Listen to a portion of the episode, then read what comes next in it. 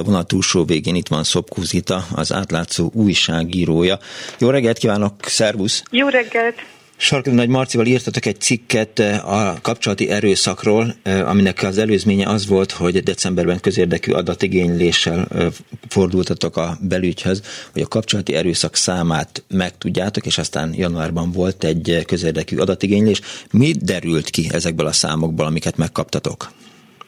Hát igazából a legfőbb következtetés, amit le lehet vonni az adatokból, az az, hogy semmit nem javult a nők ellen elkövetett erőszak helyzete azóta, hogy a kormány úgy döntött, hogy viszonylag különatos módon védené a nőket, mert elutasították az isztambuli egyezmény ratifikálását.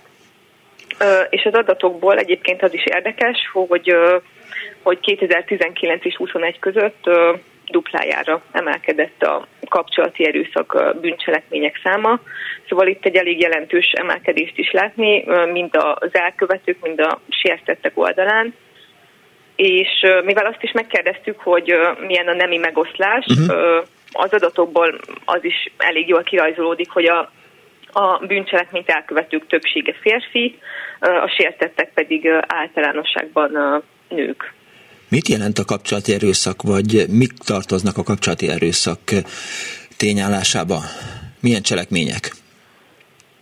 Hát a kapcsolati erőszak az ugye általában a közvéleményben van egy olyan vélekedés, hogy a bűncselek, vagy a mm, gyilkosságok, halálesetek, amik leginkább ide sorolhatóak, uh-huh de a gazdasági erőszak, a szexuális, fizikai erőszak az mind ide tartozik, és egyébként még azt is érdemes megemlíteni, hogy nem csak a párkapcsolaton belül elkövetett erőszak, ami ide tartozik, tehát például a gyermek, vagy gyám, gyámolt, vagy gondnok, stb.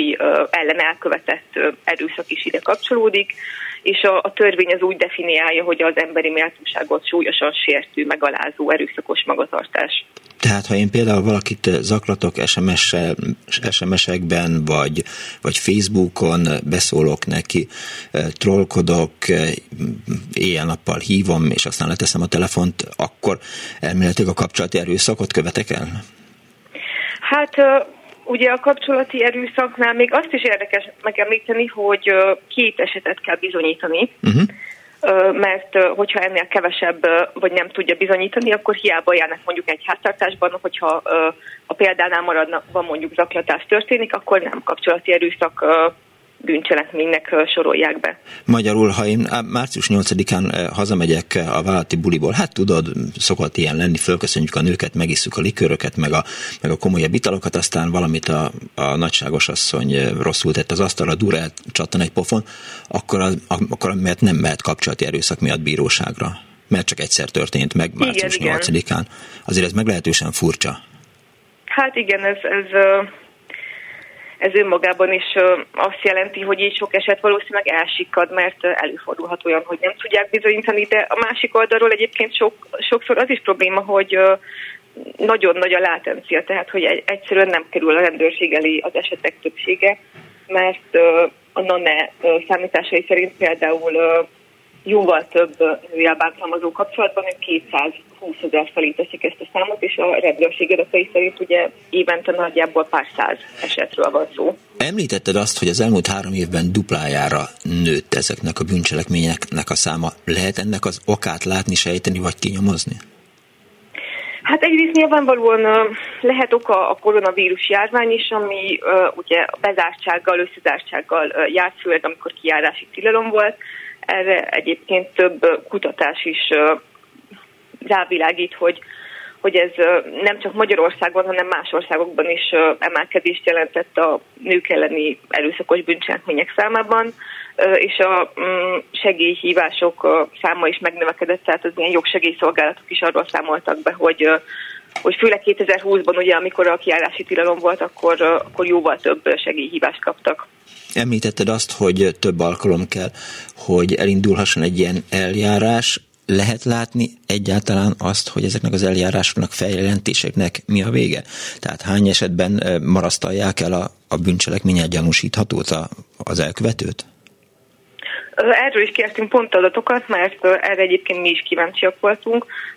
Kifejezetten a szexuális erőszakról, meg a szexuális kényszerítésről kérdeztük meg a rendőrséget, hogy a 2019-21-ig terjedő időszakban mennyi ügy végződött vádemeléssel, uh-huh. tehát mennyi esetben zárult végül sikerrel a nyomozás, és ezek az adatok azt mutatják, hogy minden ötödik vagy minden harmadik eset volt, amikor vádemeléssel ért véget a történet, szóval ugye hát amit már említettem, hogy nagy a látencia, tehát sok ügy nem kerül rendőrség elé, de ami a rendőrség elé kerül, azokat is sok esetben megszüntetik, vagy bizonyíték hiányára hivatkozva felfüggesztik a nyomozást, szóval kevés az olyan eset, ami tényleg úgy végződik, hogy vádemelés történik. Tehát egy, egy szimpla kapcsolati erőszak forduljon elő akár egy héten kétszer is, nehezen lesz bizonyítható a, a bíróság előtt, hiszen egy családtagomat kellene, hogy, hogy följelentsem, akár férfi vagyok, akár nő, ha megvertek. Igen, igen. Hát és nyilván áldozati oldalról az is közrejátszik, hogy sokan mm, pontosan emiatt nem fordulnak a rendőrséghez, vagy esetleg azt gondolják, hogy nem fognak nekik hinni, vagy nem tudják bizonyítani. És a, a NANE munkatársa egyébként azt mondta nekünk, hogy olyan is előfordul, hogy megpróbálják lebeszélni az érintetteket a feljelentés megtételéről, vagy esetleg arra hivatkoznak, hogy nincs elég bizonyíték, és megszüntetik a nyomozást. Mind változtatna, vagy mit és hogyan változtatna ezen az isztambuli egyezmény ratifikálása? Hát az isztambuli egyezmény az egészen konkrét javaslatokat megfogalmaz azzal kapcsolatban, hogy milyen intézményrendszerek vagy milyen intézményi háttér kellene, és hogy a, hogy a jogrendbe hogyan lehetne változásokat hozni, milyen tényállásokat kellene létrehozni a büntetőjogban. Ugye ehhez egyrészt hozzátartozik az is, hogy szükség lenne több menedékházra, lakosságarányosan egyébként Magyarországon jóval kevesebb van most jelenleg annál, mint amennyit az isztambuli egyezmény javasol, de fontos lenne kifejezetten a szexuális erőszak vagy kapcsolati erőszak áldozatainak szóló áldozatsegítő központ létrehozása, ez teljesen hiányzik Magyarországról. Vannak áldozatsegítő központok, de nem dedikáltan a párkapcsolati vagy családon belüli erőszak áldozatainak szólnak ezek, tehát ide bárki fordulhat lényegében, akit valamilyen bűncselekményért. De azokon a speciális helyzeteken, amikről te is beszéltél, tehát hogy lebeszélik az áldozatot arról, hogy megindítsa az eljárást, vagy bizonyítottság hiányában ejtik és abba hagyják a nyomozást, ez nem változtatna? Hát nem, nem, nyilvánvalóan. De azért mégis hát nem véletlen, hogy sok ország ratifikálta az Isztambul egyezményt, tehát vannak benne olyan kitételek, amik azért javíthatnának a helyzeten, de ugye a kormány az egyenlőre nem igazán látszik szándék a kormány részéről, hogy ezt, ezt ők elfogadják vagy ratifikálják, mert rendszeresen arra hivatkoznak, hogy migrációs okok miatt, illetve a gender ideológia miatt nem fogják a ezt elfogadni, úgyhogy nem igazán látszik szándék, hogy ratifikálják. Szubkó Zita, az átlátszó újságírő. Köszönöm szépen, hogy rendelkezésünkre állt és beszámolt a nyomozások eredményéről. Viszont hallásra, szervusz! Köszönöm, viszont hallásra!